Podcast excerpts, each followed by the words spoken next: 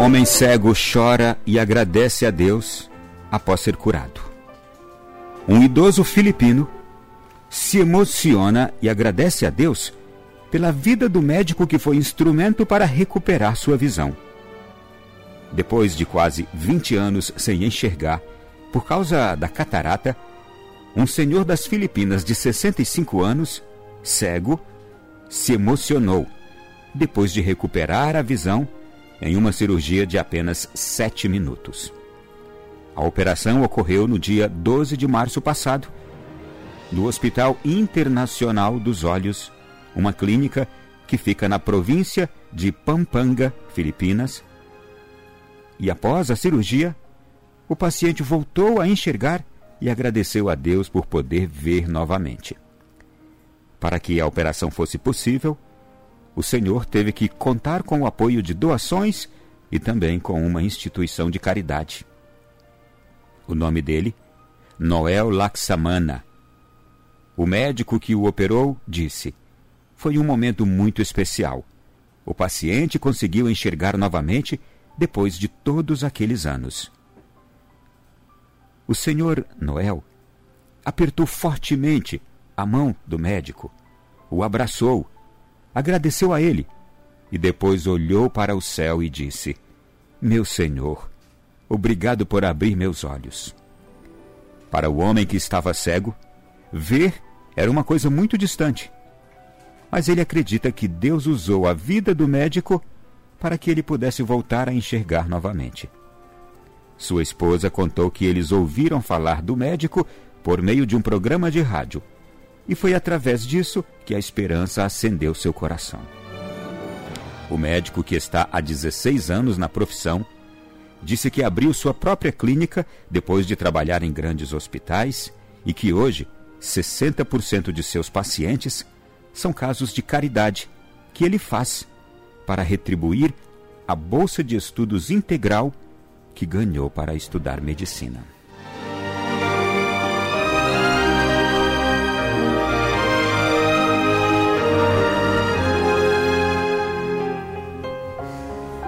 Meu irmão, minha irmã, a caridade realmente faz milagres. A caridade é capaz de devolver não só a visão a alguém que está cego, mas é capaz de devolver a vida inteira a alguém que se sente morto, alguém que se sente sem vida. Porque a caridade tem várias faces. Ela pode se manifestar em diversos lugares, de diversas formas, sempre atendendo à necessidade de alguém. Agora, no fundo, no fundo, a caridade que faz grande milagre é aquela que tanto ajuda o corpo, o corpo de alguém necessitado, como a própria alma.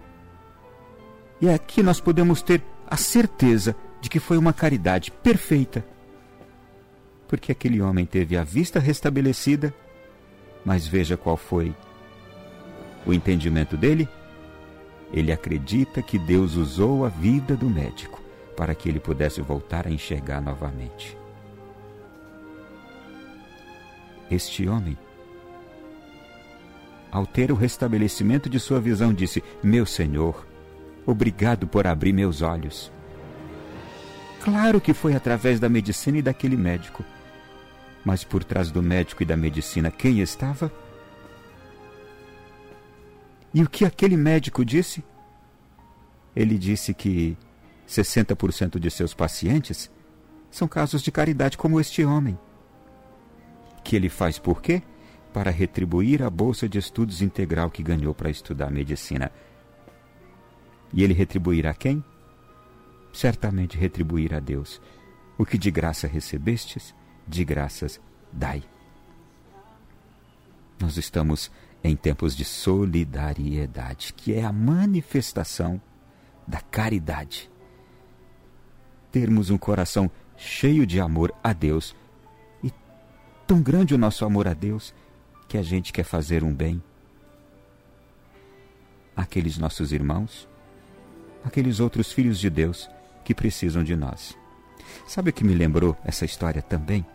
Para que a gente, de fato, contemple a beleza da perfeita caridade. Me lembrou um cego que rezava sempre e quando acabava suas orações ele dizia assim: se for útil à minha salvação. E aí ele pensava: dê-me a visão de volta, Senhor. Mas a frase com a qual ele terminava sempre suas orações era esta: se for útil à minha salvação. E aconteceu que um dia conversaram com aquele cego e levaram ele até o túmulo de São Tomás de Cantuária. Para lá ele pediu um milagre a São Tomás de Cantuária, o milagre do dom da vista. Gente, e não é que aconteceu realmente? Depois que ele visitou o túmulo do santo, ele recuperou a vista. Ficou tão feliz, tão feliz com as pessoas que estavam com ele. Aqueles dias todos foram de imensa alegria. Mas ele tinha se esquecido, porém, de dizer, quando lá esteve no túmulo do santo rezando, tinha se esquecido de dizer: se for útil à minha salvação. Que era assim que ele rezava, tinha rezado por anos a fio. O que, que ele pensou? Ele voltou ao túmulo do santo e então ele orou, agradeceu a Deus pela visão que tinha recebido.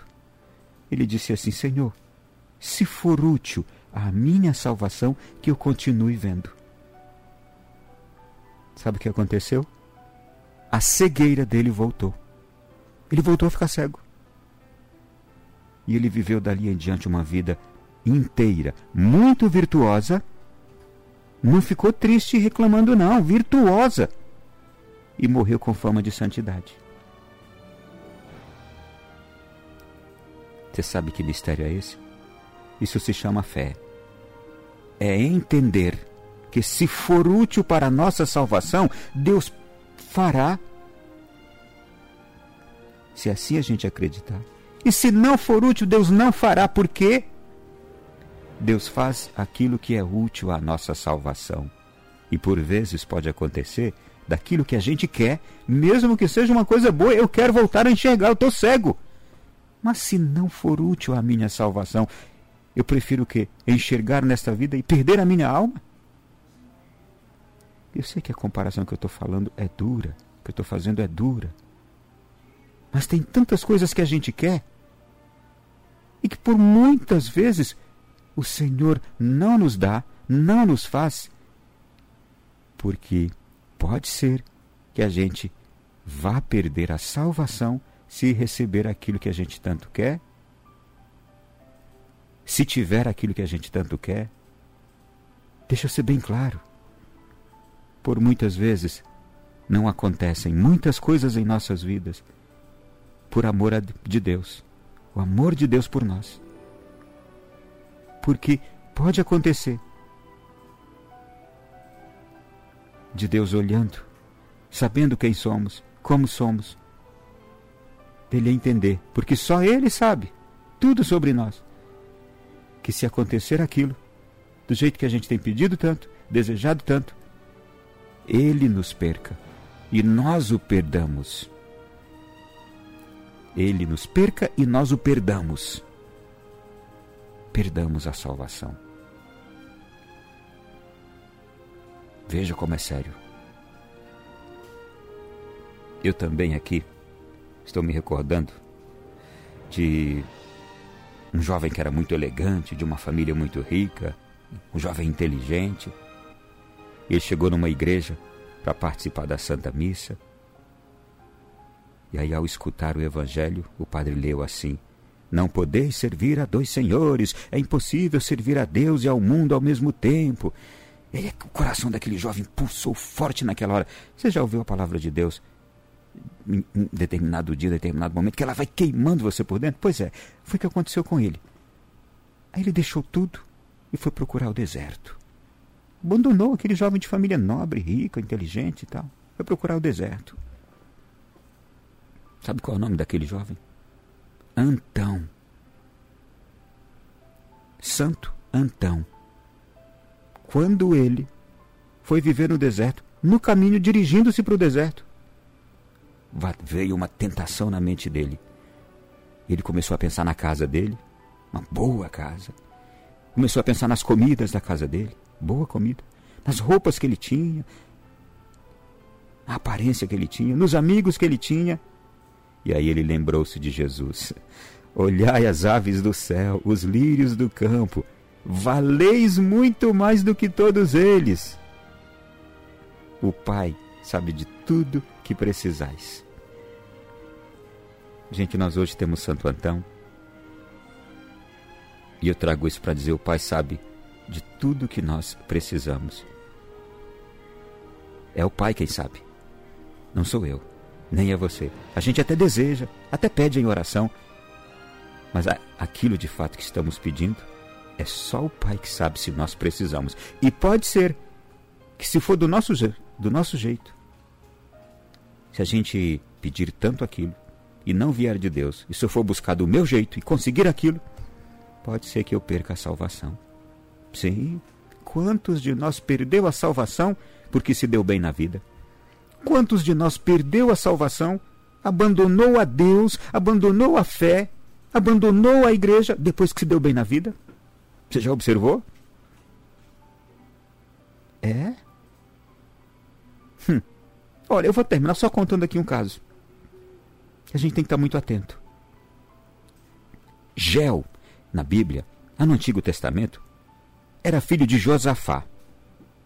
E Geu tinha entrado vitorioso numa cidade. Jezabel, uma mulher maldosa e sedutora, muito bonita, mas maldosa, sedutora. Ela se enfeitou toda bonita para seduzir Geu, por quê?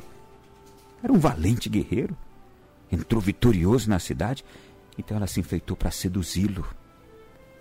Ela ficou na janela da casa, quando ele entrou na cidade, e ela ficou na janela ali da casa para sorrir para ele quando ele entrasse e olhasse.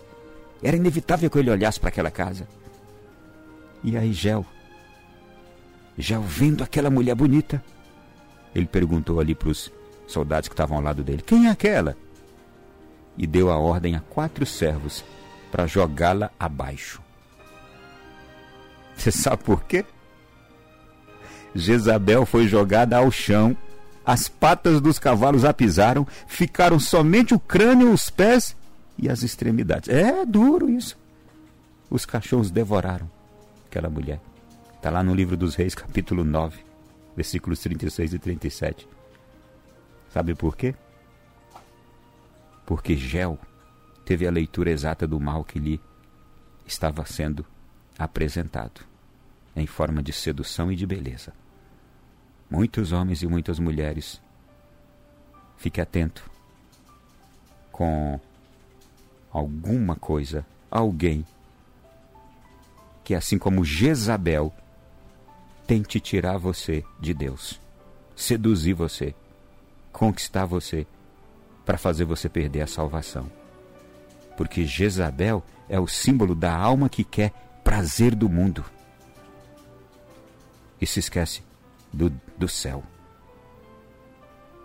Os prazeres deste mundo nos seduzem, eles trazem até felicidade momentânea, a gente sente gozo, a gente gosta, se agrada dessas coisas.